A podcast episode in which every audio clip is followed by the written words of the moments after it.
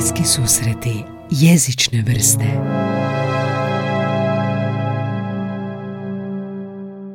A, dobro, znači u epizodi 141 govorili smo o najkraćem obliku poezije, a to ćemo pitati današnjeg gosta, ali to je istina da je to najkraći oblik poezije, haiku. I pisali smo jednostavnost, konciznost i upečatljivost ovog najkraćeg pjesničkog oblika inspiracije mnogih, između ostalog jednog Hrvata čiji je haiku proglašen najboljim u kolijevci ove forme Japanu, a taj Hrvat je ovdje danas nasuprot mene, Goran Gatalica, da došao u podcast. Hvala lijepo. A, jel ti se sviđa ovaj opis? E, Pa dobar je, ima tu već puno ovoga, to sa Japanom, jer ja stalno e, vezem s tih, tako da Aha. ovaj, ovo je za- zadnja nagrada u nizu, jel? Ovoga. Stalno nešto dođe, ja ne pišem za nagrade ni po narudžbama, nego jednostavno kak mi dođe i kako se osjećam, a onda kad otkrijem da je to nešto zapaženo, onda me to veseli, Da, raduje i gura me još da naprijed neke nove luđe, još ideje ovoga guram Mhm, oko haiku poezije. Idemo ovako, idemo a, od haikua, pa ćemo onako u srž, onda ćemo ići u tvoj, tvoj rad, a, pa ćemo na kraju gdje nas razgovor odnese. Um, je li haiku najkraći oblik poezije? Pa haiku, o, haiku poezije se smatra jednim od, jednim od najkraćih, no postoji i takozvani upsežniji naziv najkraće pjesničke forme, to se zove mikropoezija. Znači čak i haiku poezija više se kao takva ne piše u tri stiha, u, u tri linije, u- znači u tri retka, nego čak i u dva i u jedan. Dakle, e, jedno se zove, jedno je haiku ili trostih bi mogli reći, dvostih je haiku od dva stiha i jednostih ili monostih je stih od jednog retka. Što bi onda značilo ovo 575? Jel to neka- 575 je zapravo u klasičnom, znači japanskom jeziku, ritam njihovog jezika. Mhm. I zapravo u ritmu, prirodni ritam japanskog jezika određuje da haiku bude u 575. Mhm. No već i u Japanu je ta dogma razbijena kako su razni kulturološki utjecaji bili od drugih, iz drugih dijelova svijeta i od drugih kultura. I zapravo danas najbolja definicija e, tog ritma u haiku e, pjesmi je da prati strukturu 575, ali da ne bude točno. Dakle, unutar tih 17 slogova, manje dakako toga, a više ne. Želi se jednostavnost u haiku, želi se osloboditi od rime i mnoge te druge stvari, ali i kratkoća je njegova sa što manje riječi biti dovoljno snažan da se e, ostavi dubok utisak. To mi zovemo u haiku aha efekt. Aha efekt. Ono kao zastani. Imamo prvu liniju uh, koja je e, jedna fraza, a druga, druga dakle dolazi u doticaj s njom. I njih dvije se zajedno kad se spoje, znači prva linija, druga i treća, onda daju nešto novo, stvaraju jedan možda i totalno novi e, dojam nakon čitanja. Naravno, nakon više strukih čitanja, onda se dobije e, možda još koji, koji dojam te priče iza te slike, zapravo zato se kaže da haiku nije pjesmuljak, niti je to aforizam, niti je to minijatura, nego je to isključivo haiku pjesma. Haiku pjesma u sebi ima e, strašno duboke priče iza slike, e, dakle ono nije, to više nije pličak. Dakle, u nekakvoj minijaturi možda je pličak, u nekakvoj pjesmi gdje su metafore prisutne. Haiku baš ne želi pretjerano metafore, ni kičenje ne trpi, pa čak ne trpi ni rime. E, znači, sve tog je ograđen, dakle, do ogoljenosti. A ta ogoljenost mora voditi tome da nam bude jasna ta slika, ali da ona ima svoju dubinu. Nekad se čak ide sa totalno, što mene isto e, ovoga veseli, da totalno e, suprotne e, stvari spajam i onda dobijem cjelovitu sliku koja zajedno dakle djeluje kao skladna cijelina. Jedan i dva su zasebno za sebe, ali kad se spoju, spoje daju tri u rezonanciji. I to je najbolji haiku. Što je haiku bio nekad u počecima, a kako se mijenjao kroz godine? Pa zanimljivo da je to još od klasičara, ono što mi smatramo, 16. 17. stoljeće, od Bašoa, Busona i se zapravo krenulo sad zapravo idejom o dvorskoj poeziji. To je bila prvenstveno dvorska poezija okupljena oko cara. E, htjela se njom prenesti e, uglavnom, dakle, vesela atmosfera, čak i da zabavi malo ljude na, da oko cara, da ih nasmije. Mhm. Dakle, i oko toga je sve krenulo. Dakle, To je kasnije se u, u, u kontekstu haiku poezije nazvalo senriuom. E, to je zapravo onaj haiku, mogli bi reći nešto slično haiku što spaja ne samo prirodu, nego prirodu s čovjekovim ponašanjem. I na šaljiv način onda iznosi taj dojam kojeg haiku pjesnik koji je neposredno e, prisutan i isključivo u pjesmi da nameće svoje ja, mhm, jer to mhm. haiku nikad ne trpi. To je stvar zapada da mi drugčije gledamo na stvari nego što istočni čovjek. Mogu bi mhm. reći u Kini isto tako i na istoku, u Indiji čak. Indija je jako, koliko god ima drugčiju kulturu, e, poprilično bliska kultura Japanu. Ali nege sam, i kad smo se pripremali za epizodu, čitao da, je, da se to kroz, i sam si rekao kroz utjecajem drugih zemalja, Tako je. je se mijenjalo teme, teme, jesu teme, sjećam se ono, priroda, čovjek, kao što si rekao, čovjek s prirodom, je li haiku danas o bilo čemu? E, haiku je danas otišao u totalno novim e, stvarima. Dakle, pjesnici su ti koji ne žive u dvorovima od bijelokosti, mm začahureni u svoje ljušture. Haiku pjesnici žive za svaki trenutak, a trenutak prati i pjesnikovo vrijeme. Tako da današnji haiku pjesnici su daleko okrenuti najmodernijim temama, izazovima. Mhm. To su ratovi, e, to, je, to su klimatske promjene, to je razjedinjenost ljudskog društva kroz senriju najbolje, ta otuđenost čovječanstva. E, tu je čak ljudi ne znaju, ali i, i duhovnost prisutna, spiritualnost, e, otvorenost zen filozofiji, otvorenost drugim kulturama, jer zapravo e, japanski haiku se bori za ulazak u UNESCO-vu zaštićenu baštinu. Mhm. I to je velika bitka i tu da se nije dogodio taj prodor haikua na sve strane svijeta, od Novog Zelanda, Australije, E, ja bih rekao, moram to pohvaliti, stvarno Afrike, mhm. gdje u Africi imamo jednog jakog haiku pjesnika koji je povezao sve te države i koji je proguro, mogu reći, afrički haiku na jedno desetak zemalja najozbiljnijih koje su se nametnule uz, uz Japan, uz Indiju. Indija naravno je isto vrlo aktivna u tome.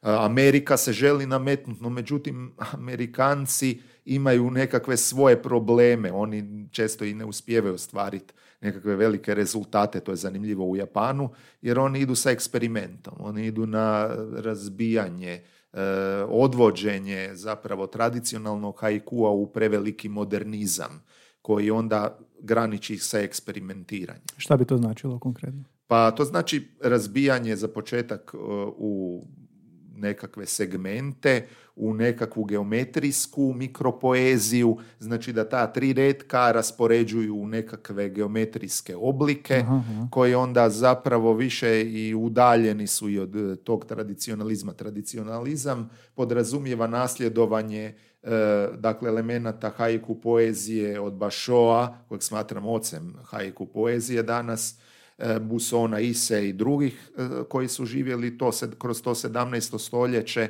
i zapravo do 20. stoljeća razvijali tu hajku poeziju. Dakle, imamo sezonsku riječ, to je jedno, četiri, e, jedno od riječi vezano uz jedno od godišnjih doba koje onda se kroz hajku pjesmu dakle veže nas za to godišnje doba. Amerikanci i to oslobađali su, dakle više ni ne koriste čak ni kigo toliko. A uz, uz, to oni često koriste i takozvanu disjunkciju, dakle upravo tu razjedinjenost iz dva suprotna smjera grade jednostih i dvostih, tako da to je, to je, to je eksperimentiranje, to je eksperiment između gdje je tradicija praktički kod njih napuštena dosta, a ne mogu reći naravno univerzalno, ne bi mhm. govorio univerzalno, nego u većini slučajeva. E, jer možda ima ta tradicija već možda malo počela ići na, na, na živce. Aha. A vratit ćemo se na te jezike, to ću kasnije pitati. A htio bi se vratiti malo na strukturu. Um, ne znam, ja sam siguran kako bi dobro uh, formulirao pitanje, ali imam da li, ovih, da je ovaj drugi stih od sedam slogova, da li on u odnosu na prvi kao da ga pojašnjava, kao da ga pojačava? Kako je, kakav je tijek hajku poezije u smislu što svaki stih treba raditi? Jel postoji nekakva pravila, odnosno uputa? Odnosno... Postoji takozvana e, juxtaposition, odnosno da bi mhm. bilo međusobno stavljanje dvije stvari u nekakav e, kontekst koji će pjesmu dovoditi u je- u jedno prirodan joj davati tijek, a opet će stvarati i prostor imaginaciji, odnosno stvaranju čitateljeve, stavljanja e, dakle, pe- percepciji, pjesnikovu percepciju i kroz više struko čitanje, a zato se haiku i običava najmanje dva puta čitati. Zato što je kratka forma, ali da se taj trenutak koji je pjesnik zabilježio u, pjesmi pokuša joj pronaći i otkriti u njoj i iščitati još i nekakva nova dimenzija koja možda unutra se nije na prvi pogled kroz prvo čitanje uvidjela. A treći stih? Tre- prvi i drugi, dakle imamo prvi i drugi i treći. Ili može prvi i drugi i treći se uzima. Dakle, to je sad svejedno, to su kombinacije. Uglavnom, najbolje je reći da je haiku kratka forma koja prati tijek kraća linija, dulja linija i još jedna kraća linija. I sad prva linija je nešto što e, nas navodi, to je nekakva često recimo, recimo rat. S druge strane neka slika koja nije direktno možda usmjerena baš toliko na rat, ali će opet, recimo zgodan je meni primjer, ovaj haiku koji sam napisao, mislim da je e, ovaj e, dobar primjer za to, je recimo razmišljajući o ratu. Zarobljen u bodljikavoj žici leptir. Dakle, nigdje, tu, tu je odnos, dakle, e, leptir je ta, ta, to biće koje nevino leti. To je nešto nevino, nešto krhko, a i duša ljudska je krhka. Tako da i ono što čovjek proživi, ako ostane bez svojih najomiljenijih, to je kao odnos tih krhkih krila i oštrine bodljikave žice. Znate, e, bodljikava žica samim dodirom jednog onog njenog vrška oštrog će rasporiti to krilo. E, I i to, to je, to je jedan, jedna teška emocija koju ostavlja rat iza sebe. Je li haiku na neki način nastoji biti um, emocija ili više slika? Pa u slici je upakirana uvijek emocija. Da. Ali mora biti emocija. Pa nužno nekakva emocija uvijek je. Ljudi nisu... Da, ne, neizbježno je. Da, neizbježno Da. je. Mm. Mi smo ipak još uvijek nismo spakirani u Pandorinu kutiju umjetne inteligencije i robotizacije prevelike. Što ja zapravo... Mhm. Za i- sad. Da, da, za sad. Da, da. A, dobro. Koja je, koja je ono a, povijest tvoja a, sa ikom? Kako dolaziš u kontakt? a, u kojem trenutku života? I znam da si ovoga, po struci si fizičar, kemičar, Davide koji je tvoj na neki način mentor i isto bio matematičar. Da. Jel to postoji neka spona između matematike Ima i u fizike? Japanu, kraja? ima i u Japanu Akito Arima, koji je jedan od najvećih japanskih haiku pjesnijaka novijeg e, vremena, koji je umro prije par godina, bio nuklearni, najpoznatiji svjetski nuklearni fizičar. Tako da evo, Ko- gdje, gdje je ta spona? Zašto, zašto E ja- matematičari i fizičari Ja bih prvo odgovorio kak, kak je to krenulo, kak se to odmotalo. Ja sam od početka bio sklon stihu i to su još profesorice u osnovnoj školi otkrile kod mene. Ja sam rekao zašto ne, poredi svih školskih aktivnosti, a to fizičari često i znaju, se dodatno opteretiti još i raznim drugim aktivnostima. Tako da, ko da ti jednostavno samom nikad Dodatna nije grupa. dosta, da, da na sebe još stavljaš, stavljaš više utega. Da, da, da, da. I da onda jednostavno Pa da sam znaš si šta će ti se najviše da. I onda imaš i, i ovoga i Mislim, stvarno, im- on- onda tek vidiš gdje si, u- dok zagrabiš. Osnovna škola, ha? Da, osnovna škola. Kako je to izgledalo? Kakvi su to stihovi bili? To su u početku bile, pa ono kako to kod djece krene, uvijek smo zapisivali o, o, o ljubavni stihovi. Jel? Da. Evo jedne pjesme iz osnovne škole. Sjećaš se? Da. Ona je bila nagrađena u Modroj lasti, ako se sjećaš. A, znam Modre Modra Laste, da. Bio je natječaj Moj svijet, pa je Tadijanović i Sanja Pilić, koji su bili u žiriju, su izabrali za najbolju pjesmu osnovnoškolca. A, da čujemo. da. Ja sam sretan. Jedno lice naše škole, mnogi dečki jako vole. Usne osmijeh, ruke pero, čelo joj je nježno bijelo. To je lice uvijek sa mnom, usnu javi i u mašti. Nježno bijelo, vatru pali, grije srce, misli lijepi, jao dečki, ja sam happy. Fantastično. Koliko si imao godina? E, deset ili jedanest. Deset, super, bravo. Jel to bilo ovoga, g- kako je to izgledalo? Je bilo neka grupa kao Lidrano, tako nešto poslije škole, pa su bili ono... Ma ja sam i doma pisao, mada je bila istina i literarna, i novinarska, i dramska, samo od toga. A još pored toga i zemljopis i, i uvijek mi, kak mi je dolazio. Ekološka grupa, to ima sad i veze i sa. Ekološka grupa, Da, da, da. Kako to da nisi otišao onda u književnost? Pa to je sad zanimljivo jer mislim da ovaj, mogao sam i na dramsku, to je isto često bilo jer sam radio od, još od osnovne škole i na svojim interpretacijama, odnosno čitao sam i druge autore, recitirao sam ih tako da ovaj tu je poteklo neko iskustvo, možda imam s tim i nekakve obiteljske veze, veze u genetskom stablu sa glumom, ali na kraju i kažeš i gluma i jezik su zapravo sam odlučio da ću kroz svoj književni rad e, ovoga raditi na sebi, dalje kontinuirano i tu nisam stao, išao sam i na kreativne radionice pisanja, onda Pontes, e, gdje sam bio i za kratku priču ovoga na kreativnoj radionici, i za, baš za poeziju. E, jako puno sam čitao od početaka, dakle ne sve ono samo lektire, nego još me više zanimalo ono što je mene zanimalo, da još tad pročitam. Što je po meni bilo najbolje, što je jednostavno kao djeteta me nije opterećivalo, sputavalo, znaš, ono, da ja budem zarobljen u živom blatu koje me vuče dolje, nego ja jednostavno ko leptir lepršam. Koje se knjige E, o, sjećaš da, iz djetinjstva? Pa ja, ja moram reći da, da mi je jedna od najdražih ovoga e, Smogovci. Mhm, mhm. Smogovci su sve vremenska zapravo jedna knjiga koja mene i kad je bila ekranizirana, vraćao sam joj se opet još možda bolje, jer naravno ekranizacija mora biti dobra da bi knjiga još dobila onaj jedan bolji oživotvoreniji utisak. Tako da smo. Smogovci. Da, bile su i slične dakle, knjige Smogovcima. E, družba Vlak u Pere. Kvržice, Vlak u snijegu, da. Sjećam se ja. Moja prva bila Emily detektivi i ne sjećam se uopće. Samo se sjećam da je bila prva. Šegar Hlapić, naravno. Isto. Da, da.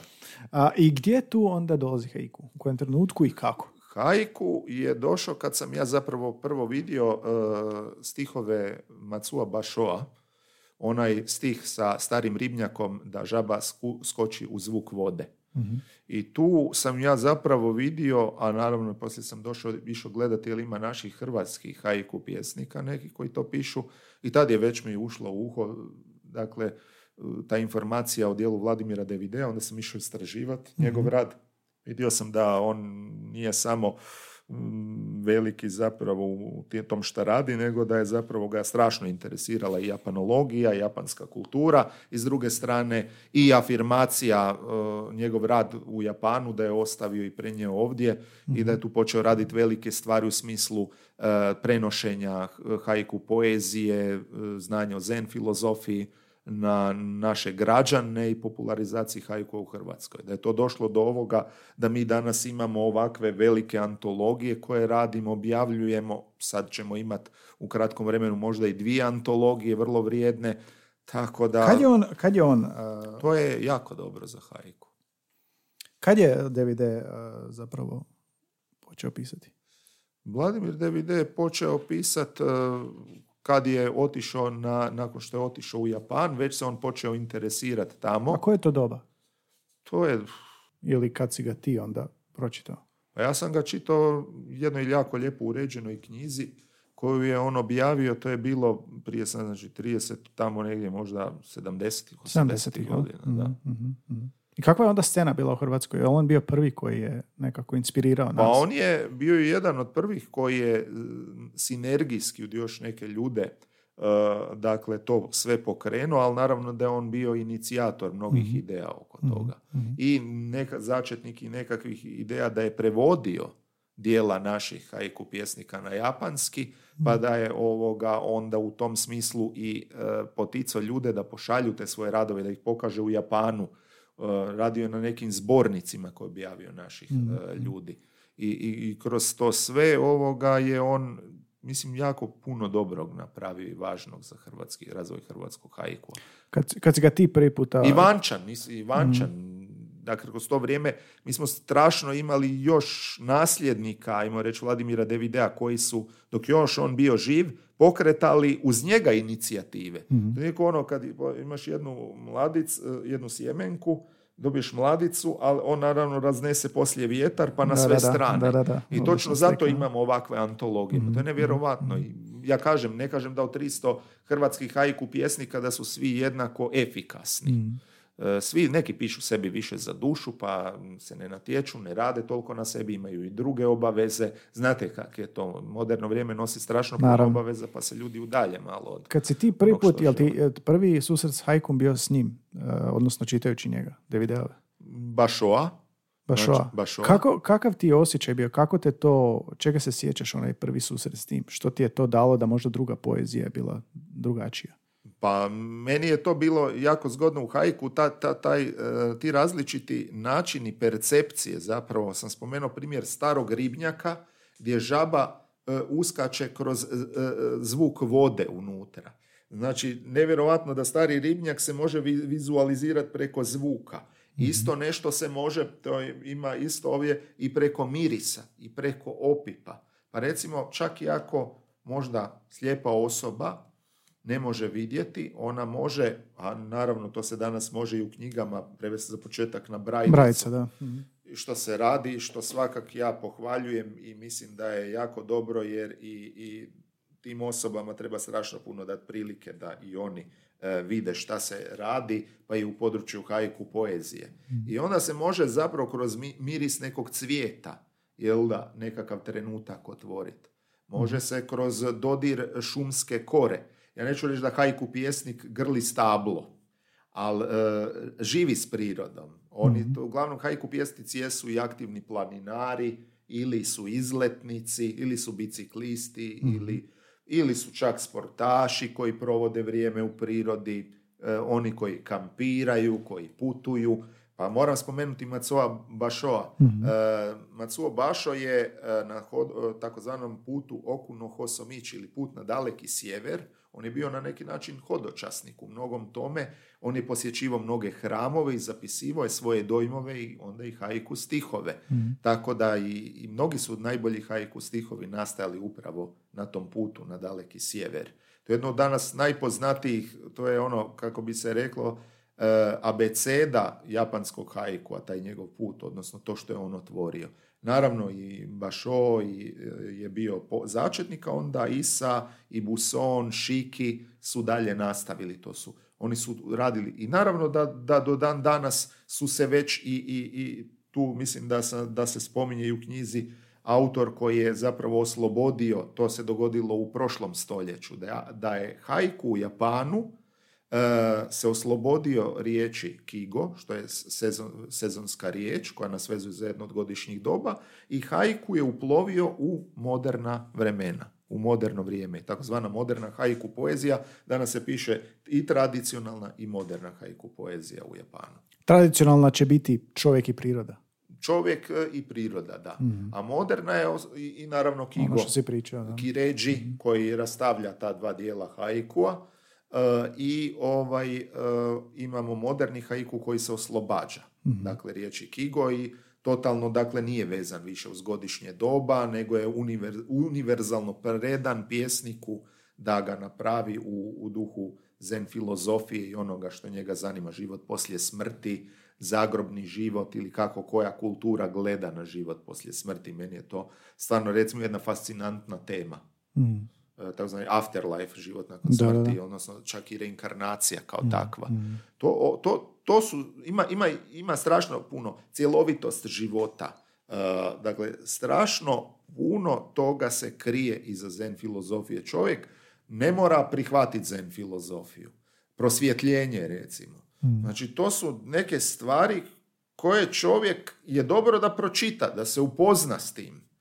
I ja ne moram reći, ja ne mogu nam odobravati ovo i ono, ne moram se slagati, ali mogu pročitat, nešto naučit o drugoj kulturi i s tim obogatiti svoju na neki način. Pa bar, bar pročitam pa se obogatim na neki način jer onda mi je lakše vrednovat moju kulturu. Jer da. mogu korelirati to sa ovim. Kažem, mi dovoljno ne cijenimo svoje dok ne upoznamo onu drugu. I zapravo, ja kažem, od svake kulture mi možemo i usvojiti one najvrijednije stvari, to su one koje su dobre. Mhm. I na taj način mi ne moramo ići u džamiju.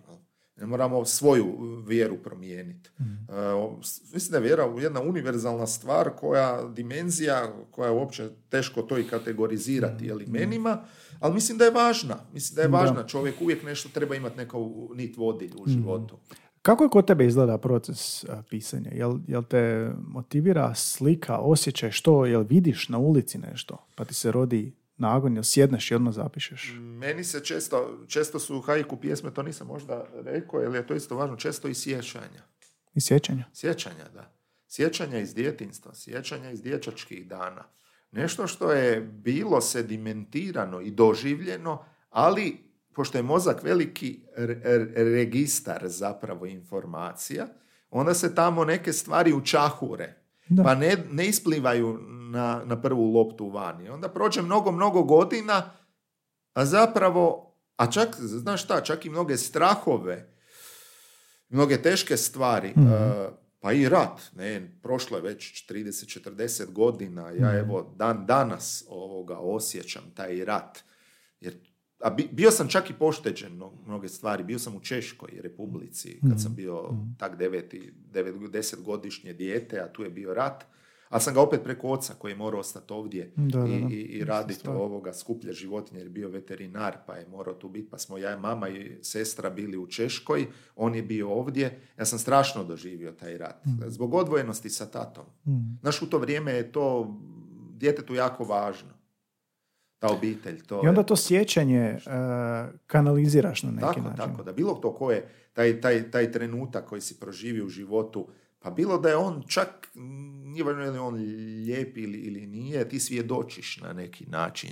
Mhm. Ali, ali što je problem sa sjećanjima? Problem sa sjećanjima da čovjek jako puno vremena treba možda i nesvjesno provoditi u kontemplaciji. mm Znači, mozak radi, mozak je upregnut negdje, okopava vrt, a u nekom trenutku razmišlja o tome šta je bilo, čak i nesvjesno, i onda ode čovjek, ode negdje i dogodi mu se stvar da jednostavno ima potrebu pisati. Koji je izazov kod toga što je nešto tako jako, jako nešto intenzivno svesti u tri stiha? Pa to je umijeće. To je umijeće zapravo jer e, zapravo nekad se je govorilo, ali to stvarno ima istina, e, još u ono doba je, Bana Jelačića, da je pero kao mač. Mm. To, to stvarno može biti.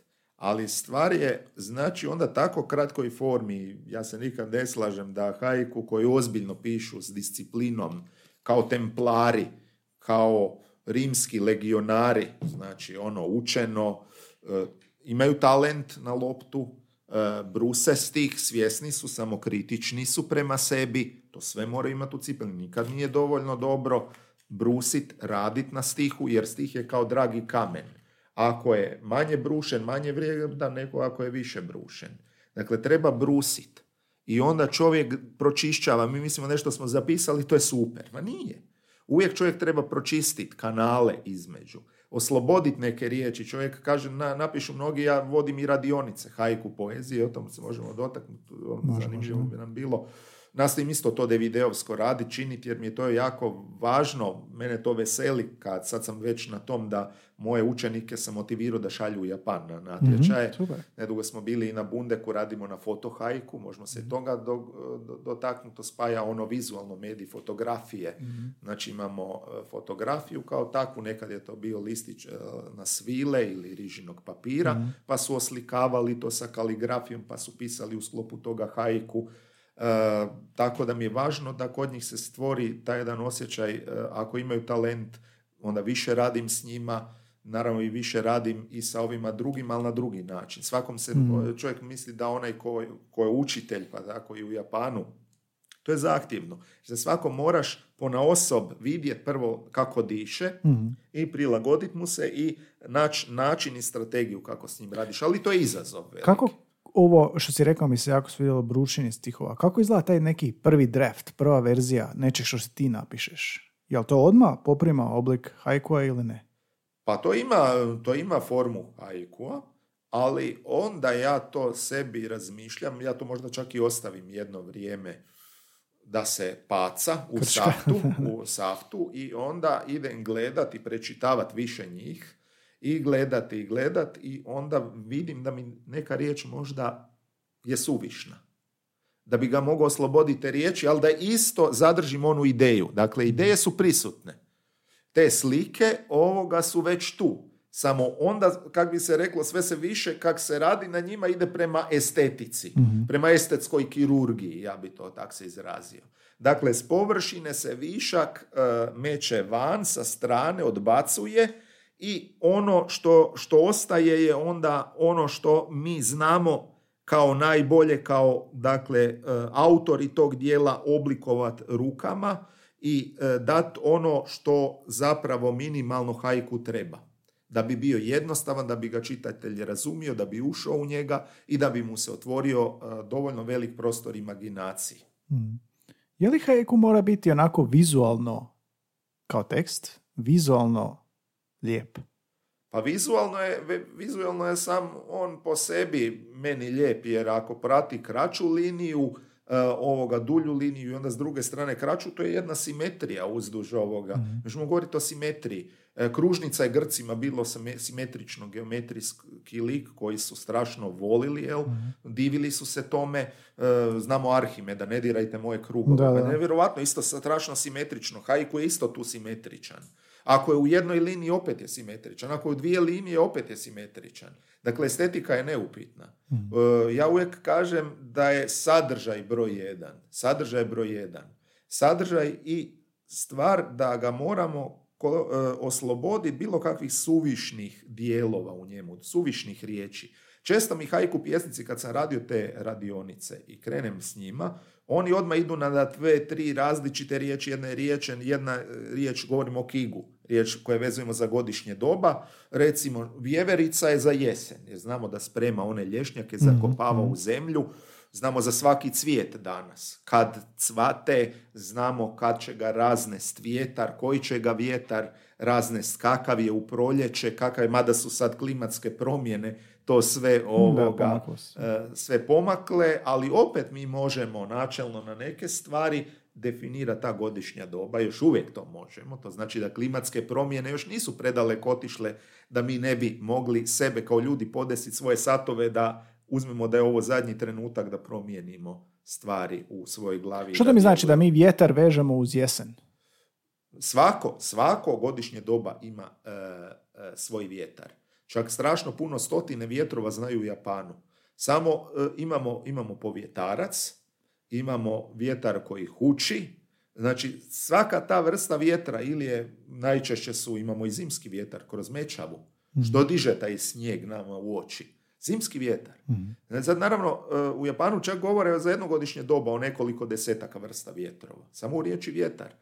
Moraju, onda imaju kako to te različite vjetrove u kombinaciji riječi mogu razlikovati koje su vrste. Mi imamo buru, imamo jugo. Da, e, znači, to nam je sve ovo majestral, jel? To je meni fenomenalno da i mi tu imamo strašno po našem podneblju, strašno puno vjetrova i onda možemo graditi. Ali što rade hajku pjesnici? O, sam želio reći. Oni, kad su na početku, oni nabacaju unutra dve, tri riječi od raznih godišnjih doba i dobiju bosanski lonac. Da? Znači, ono, u sve se krčka unutra i ima tu i proljeća, ima i jesen, ima i zime čak. Ali ali to ljudi misle ako će staviti puno toga unutra na kuhat da će dobiti dobro jelo. Znači detalj. Detalj je jedna, e, ograničiti se za, za, za početak, dakle prvo, uzeti si gdje ćeš sliku u kojem ti se, uz koje godišnje doba vezuješ svoje sjećanje, na primjer. Mhm. Ako vezuješ za zimu, onda ću uzeti snježnu pahuljicu ili ću uzeti mečavu pa ću oko toga ovoga izraziti to svoje sjećanje kako sam ga doživio. Mm. Da. Je li... Ali moram reći da i nekad kad odemo u prirodu pa pišemo, jedno su sjećanja, drugo je sam trenutak, to se čest, češće nam događa, da odemo negdje u prirodu i da odmah zapisujemo u biti, čak i negdje na novije vrijeme sve više pametne telefone. Tak sam ja zamišljao da se radi. Ali nije. Samo to. Mhm strašno puno strategija, momenata ime, mhm. jer nas, to su sačekuše. Dakle, šta je to? Mi, dakle, ja ne, ja ne čekam muzu da mi dođe na vrata i pokuca kuc, kuc na vrata, jesi to ti gatalica, nego ja ovoga kažem, sad će ona mene negdje sačekat pa da se ja psihički pripremim. A, I sad, je li taj trenutak, je li, ne, je li haiku bolje ostavlja netaknut onaj prvi dojam? Je li prvi dojam, prvi, prvo napisano, je li to više manje to, 90%? Je. A onda je razrada, razrada, znači možda iz linije 3 ode u liniju 1, premještanje tih, to je dozvoljeno. Ali onaj prvi, dojam, prvi osjećaj taj je izražen i on je već Je, tu. on je već tu. Ideja je tu. Ideja je tu, sadržaj je tu. A onda mi taj sadržaj umjetnički kao u glini Glina, da. modeliramo, prebacujemo, mi kao pjesnici smo to slobodni, dakle da radimo, ali naravno važno je nam jako ako pišemo na hrvatsko, da radimo to u duhu hrvatskog jezika. Da se ne opterećujemo s tim da je u Japanu 575, jer to odgovara nji- njihovom ritmu, njihovog jezika prirodnog. Mi možemo unutar 17 slogova. To znači manje od toga raditi unutar toga i super. A, kad, radimo, kad rade Japanci, oni isto nisu često sve više, nisu oslobođeni u svom jeziku tog ritma 575. Tako da ono od kad je krenulo od Careva je to bilo 575 točno. Sad sve više Japanaca i to napušta. na neki Je li taj okvir malo ovoga, um, ograničavajući za hrvatski jezik? Pa, pa mogu reći da, da je. Često, često on dodaje još više suvišnih riječi onda. Aha, onda je prevelik okvir. A preveliki otkvir te riječi se uvidi da ti ne trebaju. Da, da su ti suvišne. Jednostavno, možeš reći sa manje više. Jel? Mhm. I sa manje možeš reći više. I to je prava hajku poezije. Smanje reći više. Da, Ali to je moćan stih. onda znači da se izbjegava um, nekako lažno pojačavanje dojma nekom težom višesloznom riječi, jel da? Da, mada modernizam to ovoga tolerira. Tolerira. Da. Mhm. Ne znam, sad zavisi gdje smo. Ja neke stihove pišem dosta više stihova u duhu tradicije, jer ju poštujem, ali poštujem i okrenutost modernizmu. Tako da i kritičar Toshio Kimura u ovoj knjizi me svrsto između tradicionalista i modernista. Kako je sa različitim jezicima kad ih čitaš, kad vidiš i tvoje noćne jasmine na više jezika, um, što primjećuješ da u, u hajku drugog jezika? Što ti, što ti upada u oko? Meni je bilo važno kad sam radio ove prijevode jel, sa izvornim govornicima, da sliku zadržim, znači sadržaj, ali da recimo, ako to dijete s kapom koje smo spom- spominjali, pa da ostane bez te kape, onda u Japanu često puta nose, e, znaš, o- o- ovoga, igraju bejsbol, znaš da je to kod njih jako puno e, popularno, pa imaju drugčije kape. Pa recimo u Francuskoj imaju one drugčije e, kapice. Da, da, da? da. Pa, pa je Francuz stavio tu kapicu, ja sam im to dao tak da prilagodimo Aha, da aha. kapica bude u Duh duhu jezika, njihove da. kulture. Duh kulture jezika. Tako je. Ti recimo, evo što mi još zanimljivo iz tih iskustava u prevođenju. E, Došlo je pitanje crne pti... kos, kos, kos. Mhm. I sad kos ne postoji u Indiji. Hindi je ovdje bio i sad kako s prevoditeljicom iskomunicirati, sve te prevoditelje su bili iz tih zemalja, trebaš ovoga putem Zooma se naći ili e-maila i u točno vrijeme onda iskomunicirati sve što želiš s njima, da to sve bude, da svi budu mreženi. I to je dosta zahtjevno, sve vremenske zone pohvatiti. Da. Drugo, kad dođeš s njom, onda se- ona me pita, pa dobro, u Indiji uopće nema kosa, te ptice. Koja je to? NLO ptica neka. Ne, to je kos. Evo, pogledaj, pošaljem link, ona to pogleda, ali kod nas nema. E i onda postoji ono rješenje koje se predlaže. Stavi crna ptica. I staviš tu sintagmu crna ptica u indijski. I to sasvim dobro funkcionira. Zašto? Jer ako ja im- imam kos u hrvatskom, onda je to u redu. I onda dođem do prijevoda u kojemu e, ta kultura, taj hinski, nema riječ za kosa. Ali onda se stvori slika crne ptice koja može odgovarati upravo kosu. Jer mi kad ga vidimo, vidimo ga kao crnu pticu. Ali sama slika nije bitno da je životinja kos, da je vrsta kos. Ne, Za- ne, da. ne, za to podneblje. Svako podneblje ima svoje vrste. I onda se prilagodi s onim sličnim vrstama koje zapravo mogu dobro se oslikat, povezat ovoga sa izvornim. A može li se u nedostatku a, te riječi u drugom jeziku izgubiti smisao haiku? E, smisao haikua ne. Nastoji se očuvat smisao. To je, to je ključno. Ali haiku gradit u duhu pojedinog jezika. Ali hoće li to biti dvije različite haiku pjesme? E, one će uvijek, uvijek možda donijeti taj jedan šarm prevoditelja. Mhm. Ja sam tražio da moji prevoditelji su ujedno i haiku pjesnici. Da, da, da. Dakle, oni jako dobro poznaju svi u ovoj knjizi što je haiku, što je kigo, što je kiređi, svi su oni to renomirani autor, jer sam to ljudi koji su, kak bi rekao, 24 sata u drilu ovoga sa hajkuom prevode za razne časopise, urednici su brojnih časopisa i prevođenjem im je uz pisanje hajku stihova u krvi. E, e, I onda sam želio očuvat sliku, ali da ona bude u duhu pojedinog jezika prevedena, dao sam slobodu prevoditeljima, a oni su ovoga onda tu sliku očuvali. Ajmo, ja sam poslije i sa filozofskim fakultetima to pogledao, jel to odgovara, još sam možda sitnu koju malu sugestiju dobio jezičnu, ali sve je to štimalo. A kad si radio s prevoditeljima, je bilo još takvih primjera kao za kost, da su ti se oni javili i rekli, gle, nisam siguran, pošto sam i sam hajku pjesnik, znam što hoćeš, ali ovo je izazov ovom jeziku. Je bilo dosta takvih slučajeva? Pa bilo je na par mjesta ovoga, recimo sjećam se za divlju rižu isto ovoga. Dakle, te nekakve biljne i životinske vrste koje u pojedinim dakle zemljama Najčešće to, ne postoje, da, riječi, samo riječi, a više su bile estetske stvari jezičnog tipa mm koje su predložili. Znači imamo inačicu 1 i 2 i onda se usuglašavam, ja prevodim to s filozofskog nazad prevoditeljima, njihov originalan prijevod koji je rješenje i onda zajedno iskomuniciramo. Ovo o čemu pričamo je Noćni Asmin, to je um, zapravo 113 hajkuje, jel da? da. Četiri pojedinake cijeline, zrcale četiri godišnje doba, putujući oblak. Um, to nisu sve hajku koje si napisao.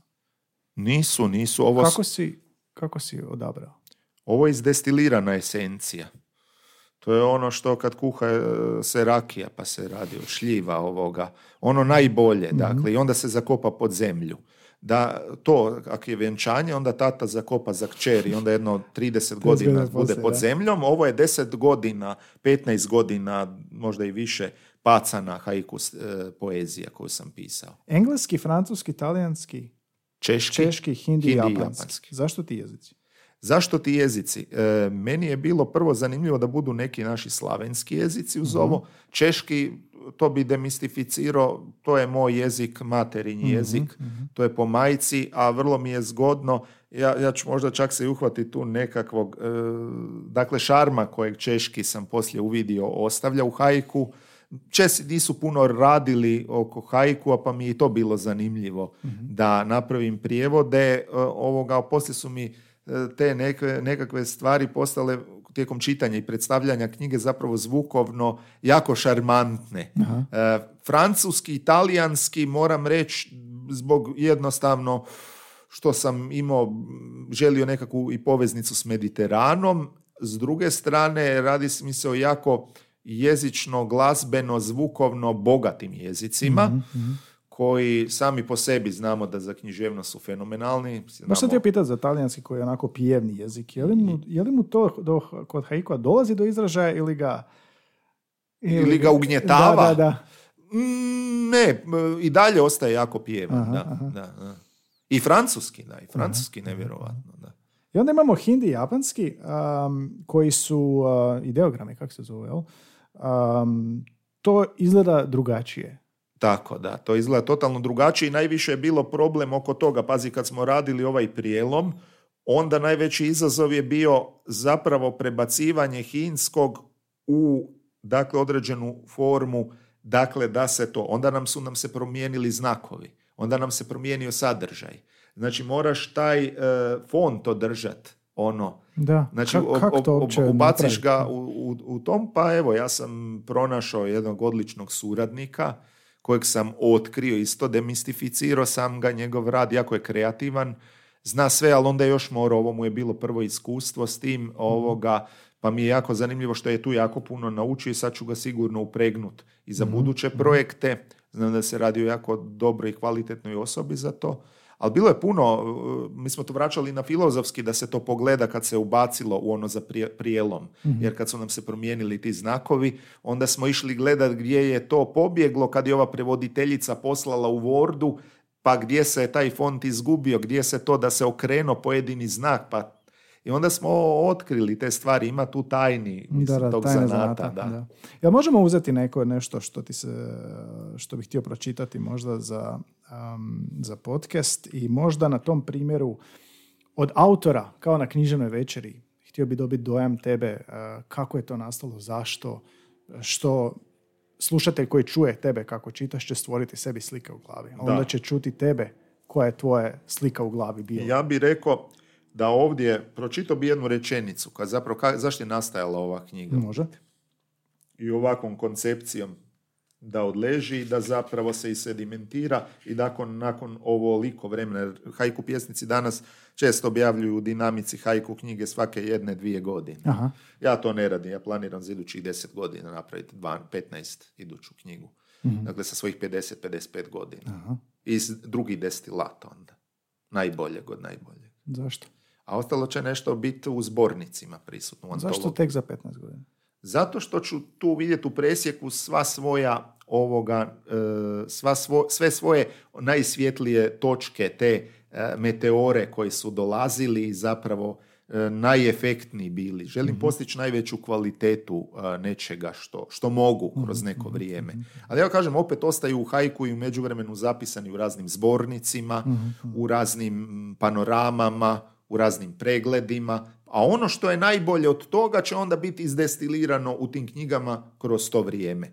Pa će naravno i neka antologija još doći onda ko će obuhvatiti ove knjige, mhm. jer oni koji budu sastavljali antologije će uzeti knjige i onda će ono najboljeg od najboljeg mhm. izvaditi za antologiju kad mhm. budu gledali. Što si htio pročitati? Htio sam pročitati e, da me zapravo ovo što se u Ukrajini događa, a naravno tu ovaj, jako sam zahvalan svom gradu Daruaru, koji mi je pomogao da zapravo ostvarim ovaj projekt i on od početaka mm podržava kao grad iz kojeg dolazim ovaj e, mene u radu, tako da mi je to strašno bilo važno i za ovom. Ja sam rekao da najbolja poezija skrivena u tajanstvenosti prirode koja nas okružuje. Te kad živimo u harmoniji s titrajima latica, vibracijima valoba, naša duša može uz maštu izgraditi potpuno nove i jedinstvene svijetove. Hmm. Dakle, mi e, u suživotu s prirodom gradimo putove prema, ne znam, spomenuo sam, e, dakle, razmišljanje o smrti, razmišljanje o ratu, e, nekakvim univerzalnim temama koje su vječne, jel? Hmm. tako da, eto, to sve na nekakav novi način, oklenuto s klimatskim promjenama, kao recimo u ovom. Ali ova ideja me je vodila tome gdje sam napisao samo malo. Rat. Mhm. To hladno trnje koje izrasta iz skiva naše civilizacije. Koliko samo oholosti i ubojitosti sadrži u sebi ta riječ. Razmišljajući o ratu napisao sam hajku u kojemu leptir suprotstavljeno štrini bodljikave žice simbolizira svaku nevinu žrtvu rata – taj je odnos izražen pismom izvan vremena i on kao takav označuje prirodu svakog rata koji je bio ili koji će tek biti. Haiku poezija ima moć ne samo da iskazuje našu povezanost s prirodom, već da i kao u ovom promišljanju nas teleportira u bilo koju epohu povijesti, a da taj haiku bude razumljiv svima. Najbolje haiku pjesme su kao jezgre plodova koje su oljuštene nakon svih pjesničkih prerađivanja. To mi se sviđa jako. I onda se vraćam ovome da e, sam potaknut promišljanjima isto o hajku Noćnog jasmina, po kojem sam i naslovio knjigu, e, hajku pjesama Noćni jasmin, potrebu da okupim kolege prevoditelje iz različitih dijelova svijeta kako bismo zajedničkom sinergijom pokazali da ujedinjeni možemo kreirati i kreativno djelovati daleko od surovosti svakog rata, tako da ostvarimo jednu vrijednu i više jezičnu knjigu izabranih pjesama, kako se radi o kulturnoj i jezičnoj različitosti, imali smo pred sobom veliki izazov i odgovornost. Trebalo je mnogo razumijevanja i uvažavanja u radu na ovoj knjizi, tako da u, iz toga ponesli smo i važnu poruku da upravo ta suživljenost, razmjena informacija, e, suživljenost komunikacija nas je dovela cjelovitost i ojačala nas je. I zapravo to je ono što ujedinjuje, a ne razjedinjuje ljude. Takav poduhvat. Zapravo ova knjiga je poduhvat, mirotvorni poduhvat. Mm. E, ona je, dakle, ljude, muške, muškarce, žene iz raznih kultura okupila, upregnula da kulturno djeluju, da mi razmjenjujemo znanja u našim jezicima, u našim kulturama onda ujedno i da time prelazimo granice svih ovih objesnih e, civilizacijskih pošasti koje su eto kroz povijest prisutne, pa kažemo povijest nas nikad e, nije opametila, nego samo raspametila. Hmm. Negdje sam pročitao, mislim da ovaj glumac Ethan Hawke govorio o, poeziji i kreativnosti kao ljudi ne trebaju poeziju toliko dok im se ne dogodi da im umre otac ili dijete ili rat. I onda se okreću poeziji. Jel misliš da se um, haiku nekako ljudi tada više okreću? Ili kad žele povratak u prirodu? Zna, znaš, oko umjetnosti nema nikakvih pravilnosti. Znači, to nije ono kao matematika. Imamo pravila, imamo teoreme kojih se držimo i koje onda uvijek dokazujemo. Poezija se ne može dokazati. Poezija ne može se ostvariti tragajući inspiraciju, nego upravo dogodi se najbolje u sačekušama. A ona može biti i pisana iz pozitivne emocije, e, nesvjesno, podsvjesno, svjesno, često puta i više nesvjesno nam se dogode stvari iz toga da ispadnu van i da su najbolje, ali ja mogu, mogu reći da, da dakako da takve stvari koje su potaknute nekakvom emocionalnom nekakvom emocionalnom silom koja je to gurnula pred nas the force be with us zapravo je, je, je ta koja će ostaviti nekakav možda i najupačetljiviji dojam stihom. Mm, ako imamo priliku dobro da iskoristimo to, da najbolji stih od tih prilika, e, da ih iskoristimo, znači da ih najbolje stavimo u najbolji hajku stih jel, koji možemo napraviti. Kad neko piše recenzija na tvoj hajku, mm. što te iznenadi? Što me iznenadi? Uvijek me iznenađuje to koliko, a ovo je knjizi već bilo 15-20 kritika iz cijeloga svijeta, pri, čak su i profesori sa Yale-a, Bostona, Washingtona, dakle Japana i mnogih drugih, čak i Koreje moram reći, mm ovoga upoznati s ovom knjigom jer je već raširena kao sjemenka koju je Oluja e, po cijelim svim paralelama i meridijanima mm poslala, pa onda su oni koji su se zanimali za više, njima je kao dar poslana knjiga iza knjižnice ova, mm tako da sam ju proširio. Morao sam ju uložiti naravno u to, ali mi nije žao, jer ova knjiga je stvarno nešto što me veseli, nešto što smatram da sam dobro napravio, čim sam zadovoljan, dobila i nagradu za evo mirotvorstvo, što su me predložili uh, Krunoslav Sukić, Centra za mir i ljudska prava u Osijeku 2022. godine za najbolju knjigu godine. Mm. Prožetu temom mirotvorstva. To je njena misija, to je moja misija bila ovom knjigom. Što kad pišu recenzijama, što rade, što, što gledaju? E, kritičari uvijek e, čitat, su ujedno i čitatelji mhm. veliki i dobri poznavatelji literature. Ako ne hajku, poezije, pjesništva sigurno. mm Oni idu s osjećajem, dakle, u to za stih. Oni nisu pisci romana. Oni imaju osjećaj za ritam uhu, osjećaj za smisao, suštinu, sadržaj, za estetiku.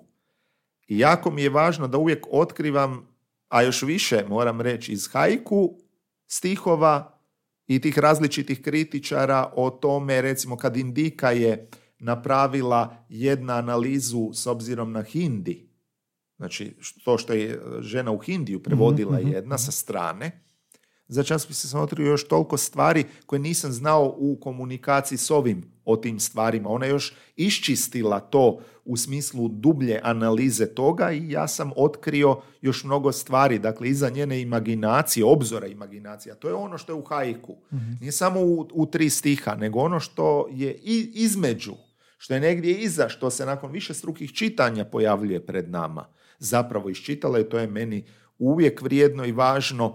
Naravno da ono što se događa uvijek da skoro svaki e, dakle kritičar drugčije doživi knjigu. Ja kažem kritika je bez obzira da li je ona pozitivna ili negativna uvijek konstruktivna jer radi i treba imati za, za ovoga cilj e, nama dati na uvid ono što mi još možemo napraviti, što možemo popraviti, gdje su te rupe koje u hajku možemo očvrsnuti stihom mm i što u, još u strategiji možemo bolje napraviti da bi stih još bio jači. I gledajući te sve kritike, gledajući napredak tvoj, gledajući kako si nekad kad si počeo pisao i danas, Šta je razlika? To je sjajan osjećaj da zapravo znaš da si na dobrom putu jer stalno svaka knjiga je sve kvalitetnija i da ono što si ulago, znači to ja zovem cjeloživotno učenje, to sam i dalje spreman ovoga e, za to Mislim da je to nužno i važno i, i naravno i mentalno i duhovno i u bilo kom smislu svakako razvijajuće za mene da su svaka knjiga je sve bolja. Evo, A kako, što primijetiš, što primijetiš da, da je drugačije? Si brži, je li, je ovoga drugačiji? Što? Jesam brži, ne, mislim da, da želim biti drugačiji, želim biti u drugom ruhu. Ja mm želim iz raznih percepcija progovoriti o svojim iskustvima, želim doći do nekakvih, čak i upoznat neke druge kulture i sebe u dimenziji drugih kultura, to mi je isto zgodno. E, naravno praćenje vremena, življenje u ovom vremenu, ali naravno uvijek poštujući tradiciju i u pjesništvu i u hajku. mm Jel pišeš samo na hrvatskom? Ja pišem hajku direktno na engleskom jeziku. dakle, ja sam, ja sam pisao većinu, pišem danas hajku, a direktno na engleskom Noćni jasmin isto? Noćni jas, u Noćnom jasminu su neki ovoga bili na hrvatskom, većina na engleskom napisana, pa sam ja ovoga ujednačio to i stavio da je hrvatski ovoga, jer je veći broj hajkua bio na hrvatskom napisan, a jedan dio direktno na engleskom, pa sam je onda usustavio. Zašto pišeš na engleskom? Zašto pišem na engleskom? Zato što je engleski jezik toliko danas moćan zbog svoje raširenosti i mhm, utjecaja mm uzduž svijeta. Dakle, mi se danas razumijemo u znanosti putem formula, imamo iste pojmove koje koristimo, bilo je kod vas to riječ o znanstvenoj terminologiji, u astro, mm. astronomiji, kolegica Smolčić je bila vaš gost, pa sam to slušao. Dakle, to, to je isto važno, da se svi razumijemo. E to engleski omogućuje. Sve više ljudi danas i u Japanu vladalo je skoro više znaju čak i engleski nego japanski. Mm, mm. Dakle, to je toliko važan jezik da zapravo je sve postalo nezamislivo bez njega. I, I danas, e, da li će meni pomoći umjetna inteligencija da ja pišem hajku? Ne, ne, ja ću biti dalje vjeran sebi. Dok god ja imam mozak, nisam na centralni procesor spojen, e, želim biti svoj. Baš me briga koliko me to koštalo i šta me koštalo. Jel može će GPT napisati dobar hajku? Sumnjam, mhm. apsolutno ne, to ljudsko, to ljudsko, to pročišćeno, to fino, to krasno. Mi sad sve više doživljavamo da su životinje i, i, i, i biljke, biljkama treba razgovarati, ne sa ljudima. Zamisliti tu istinu. Da ljudi spominju da često bi razgovarali više s biljkama uh, ili sa svojim pesima doma, da, nek sa ljudima koji okreću glave jedni od drugih. Ha?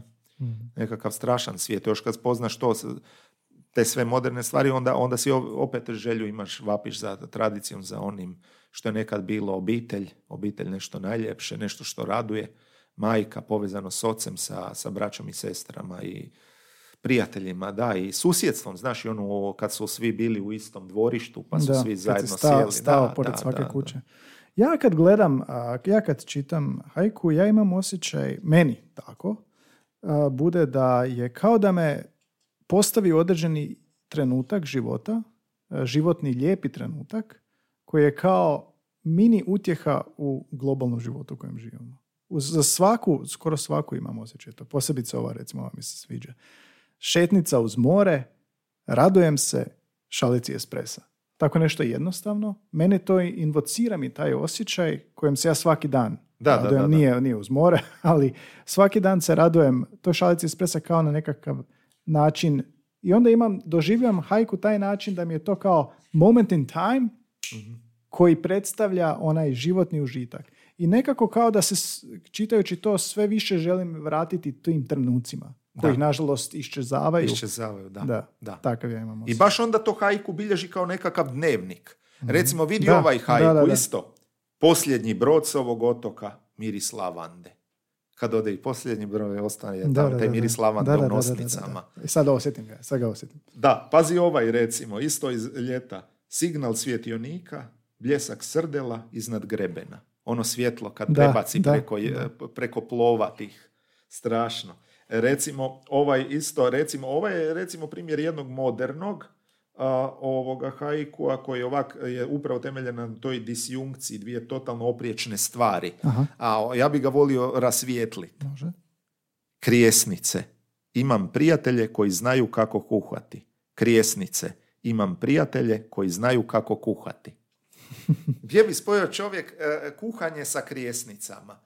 S- Ja gledam, za motivacija za to bi nam bilo da je sve više mladih ljudi na dostavama, da kuha, svi su već uz gotova jela, a teško je pronaći one, pa i u mraku koje znaju kuhat, pa su krijesnice ti prijatelji Da, da, da, da, da, koji nose to svjetlo.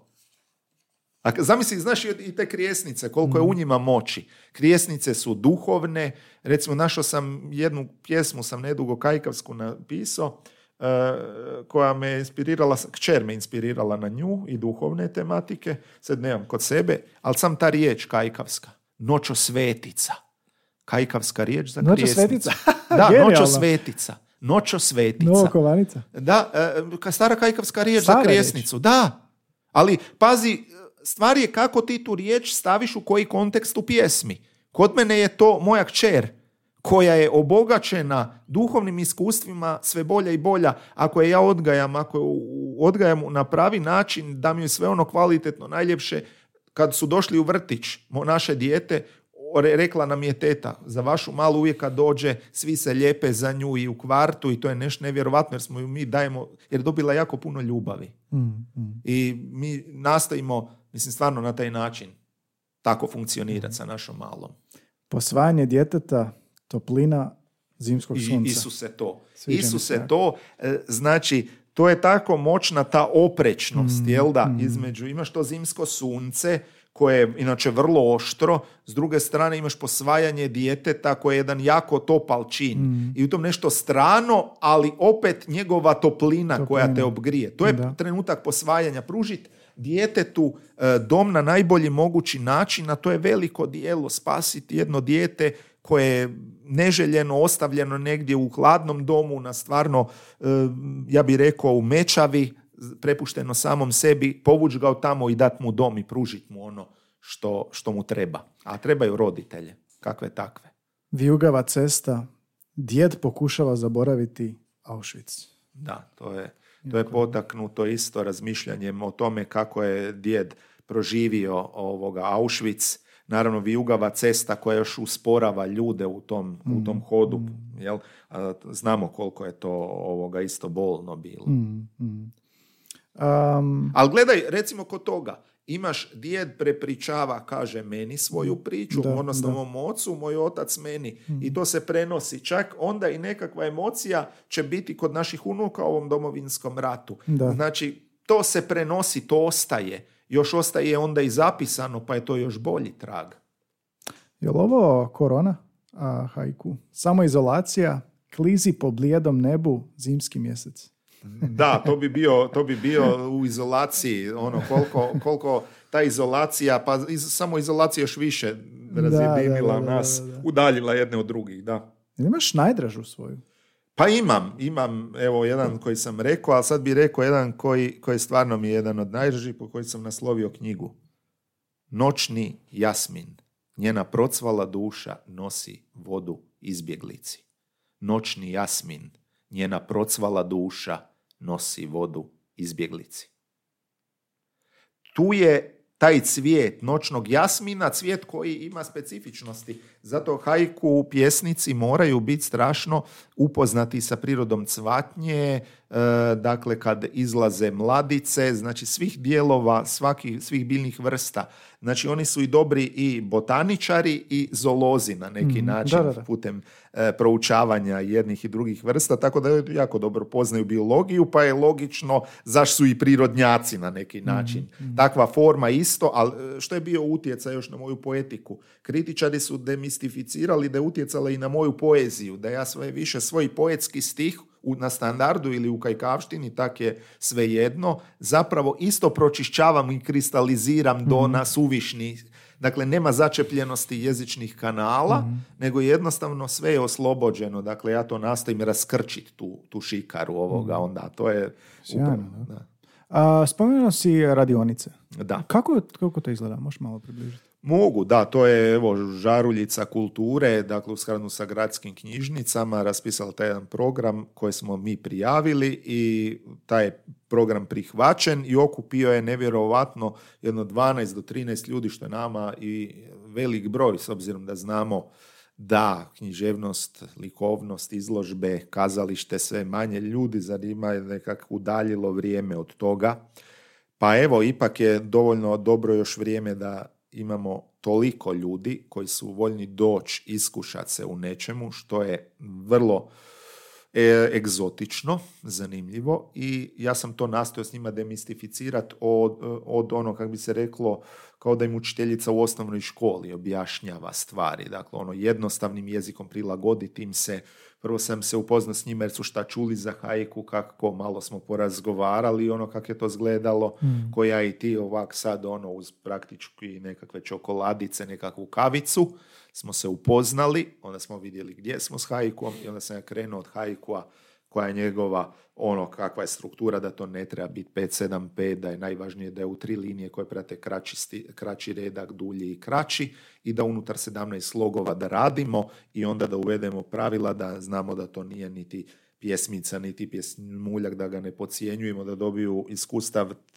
iskustva i, i znanja ta da zapravo ne shvate hajku kao nešto što je samo tako, da tu treba puno raditi, strašna disciplina, strašna koncentracija, kad je, život je ubrzan, to je kao jedna rijeka koja, jer to su vodopadi u biti, ono, Nijagara, to je na Nijagari, ono, trebaš zaustaviti vrijeme, mm. trenutak, dakle, koncentracija, mi zatvorimo oči, mi gledamo rijeku, mi vidimo njenu boju, mi vidimo neku stvar već ono i na pamet, neke stvari prošli smo nekad pored toga, Nekad nam je i dobro zatvoriti oči i malo stat na loptu i malo te svoje čakre, kako bi rekli, osloboditi od krčitih e, suvišnih tih informacija, zasljepljenosti Facebookima, Instagramima, mrežama, ovim onim i, i doći uz taj vodopad i malo hvata trenutka naših sjećanja, jer sjećanja nije lako uhvatiti. Ona, mi sve mislimo da sve dolazi na, na gotovo. Pa da, znaš, ono, dođe inspiracija, pokuca na vrata, dobar dan, dobar dan, tu sam. Ne. I ljudi krenu pisati odmah, prvi sat? E, ljudi, e, do, dola, da, ljudi, ne, mi prvo damo da pročitaju, ja sam im dao da pročitaju hajku knjige, pošto su to bile knjižnice, predložio sam im ne, nekakve stvari koje su se možda susreli, ako su se susreli s hajkom, da si odaberu onog najboljeg, a našeg autora ili japanskog ili stranog i da ovoga nam pročitaju neke njihove hajkuje. Dakle, prvo sam išao s poticanjem čitanja. Da, da. Onda kad ne sam... napisati. E, onda su čitali po dva, tri hajkuje iz te knjige koje su mm najbolje doživjeli, koje su ih najveće utiske ostavili javno pred mhm. svima mm i to da ustanemo jedni pred drugima, jer to je poštovanje, tam se, tim se izdaje poštovanje i prema... Kad se čita? Hajku, da. mm Ili kad se još bolje, danas je problem i u poeziji toga što mnogi autori dobro možda i napišu, ali jednostavno ne interpretiraju ili sjede ovako ukočeni i, i mm. tak. To je pošto, tim se iskazuje poštovanje prema onom što se radi, da se ustane, pa dok svira himna, ljudi stoje da, poštu.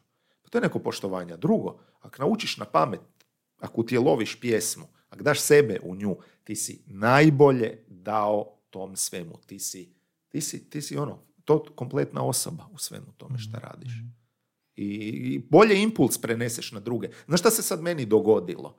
Meni se dogodilo da sam bio na ovaj Dobro jutro more u podstrani jednoj pjesničkoj manifestaciji koja se niz godina događa i bilo niz dalmatinaca. Ja sam rekao ja ću govoriti svoje dvije kajkavske pjesme. mm A kod mene je kajkavština takva da je specifična jer sam sam štokavac, a pišem na kajkavskom koji ne pripada ni jednom zavičajnom krugu. Svojio sam svoj kajkavski jezik, a kojem, evo, su pisali mnogi kritičari, jedno 10-15 kritika naših samo o tome.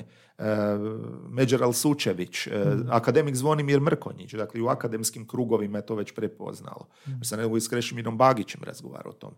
Dakle, to je, to je vrlo zanimljiva ta jedna kajkavština koja zapravo je, jedno, ja, ja ju obogačujem novokovanicama. Recimo, bila je poznata kajkavska riječ za maglu megla, ona tu, tu sta, gusta magla zemaljska, ali meni je trebalo za moju kozmologiju, jer ja sam sa prvom svojom knjigom išao tragom Nikole Šopa, znaš za njegove knjige Kućice u svemiru, da, Astralije dok svemir venu, i sam sam kozmonaut i po fizici tome, mm. o tom je neka, i sad nove knjige se rade na tom tragu, kvantne i tako, tako da će biti zanimljivo, ja mislim, da, da, Ovoga, da se susretnemo nekom zgodom, pa te preokupacije nas prate. I onda ti se dogodi to da ti stvaraš novokovanice, recimo ja sam stvorio riječ pirga, za svemirsku maglicu. Pirga, pirgav. Imaš megla, ona odma sam kad izgovoriš legne dolje uz zemlju, a ova pirga odleti u Da, da, svemir. piri. Da, svemirska maglica. Odlično. Da. E, recimo, e, crna rupa je crna luknja. Luknja je rupa. Luknja je rupa. A crna luknja je crna rupa. O tom nije bilo tih riječi. Recimo, svemirski brod. Kak sad u svemirski brod staviti u kajkavski? Staviš Space Shuttlin. Space Shuttlin. I odmah si gore koliko smo na Shuttle. Da, a imaš i recimo, uh, bilo, je, bilo je značenje, koje, riječ koju sam proširio značenje.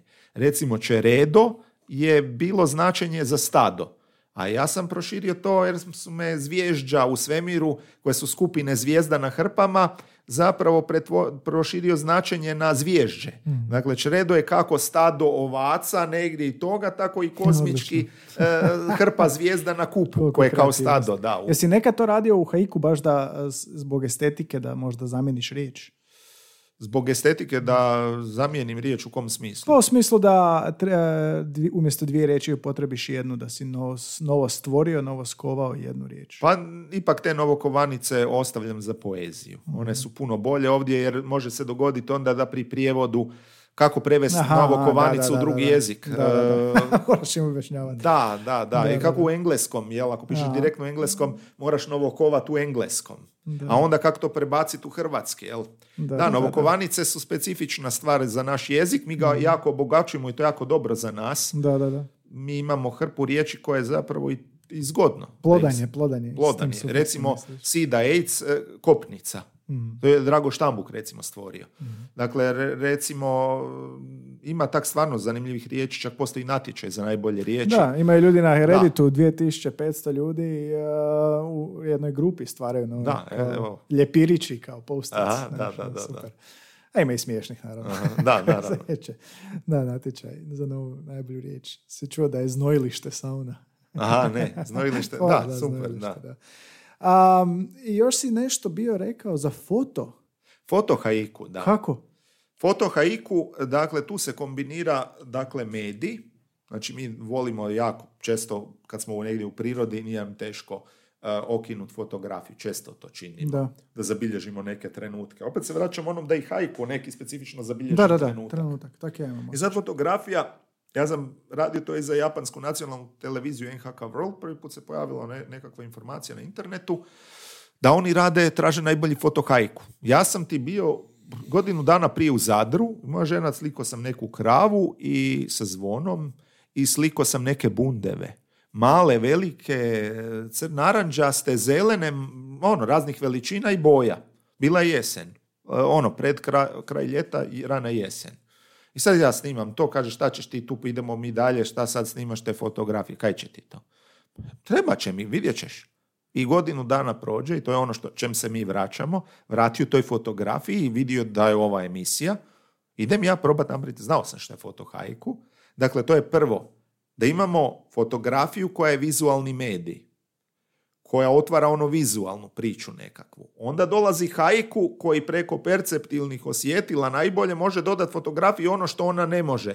A to je ubaciti zvuk preko stiha, donijeti ovoga e, nekakvu miris, može donijeti e, taktilne osjećaje preko toga i ja sam na- napisao ovdje haiku, ja sam, može se napraviti na treći način. Dakle, prvo je da, što se traži da haiku bude u tri stiha za foto haiku, e, da na, to se zove Fosoko Furi koncept, da ne bude predaleko ni preblizu sam haiku od fotografije. Preblizu znači ako vidiš pticu na fotografiji ne, nećeš je imati u haiku Da, da, da, kužim. nego ćeš ti tako stvoriti fotohajku da jedan i dva da zajedno u re- rezonanciji tri. Znači jedan za sebe, dva funkcionira samo za sebe, može funkcionirati, a kad se nađu zajedno, onda imaju takav efekt da stvore tri. Primjer je toga, recimo prva ta haj, fotohajga gdje su bile dakle te bundeve između dva dvorišta, jedno sa puno zelene trave i drugu jako pustog dvorišta bez trave i nagnutih nekakvih ovoga e, dakle dodatnih ograda koje su bile u pozadini drvenih uz tu žičanu koja je bila razvaljena i s jedne na druge stranu ta hrpa tih bundeva. I sad ide haiku. Još jedna jesen. Na vijugavoj granici iscrpljeni migranti. Zamisli. Znači, ja sam tu vidio, dakle, Da, da, da. izbjeglice koje prelaze iz jedne opustošenog dv- dvorišta Mm. u jednu sa, sa travom. Nevjerovatno male, zelene. Znači, imaš i dan zahvalnosti se slavi. Mm. Pa mi to u kontekstu ne treba ti e, ono, ali kažeš još onda jedna jesen. Dakle, to se ponavlja. I mi neprestano one dodatne ograde. Znaš šta to znači? Ovi su razvalili Mm, Da. to. A, bježe, traže utočište. Ima i onih migranata koji idu jer moraju tražiti bolji posao, pa i oni mogu biti u tom smislu. Oni koji odlaze u bitku e, van da, da zarade za svoju obitelj, Da. da im pruže nešto bolje nego što u svojoj zemlji imaju. Kao pa i što to smo i mi, Da, kao dakle, što to je, smo i naši, da? Mm. da, je, je, to je sve češća pojava i to je taj univerzalni. Oni su toliko tog vidjeli, znaš one dodatne ograde iza. Pa to su barijere, čemu granice? Barijere, da. Čemu granice? Čemu među nama tolike granice, tolika je onda još veća podijeljenost. Granice unutar granica, još nove e, domino efekti, još većih granica i podjela. A mi smo svi ljudi univerzalno.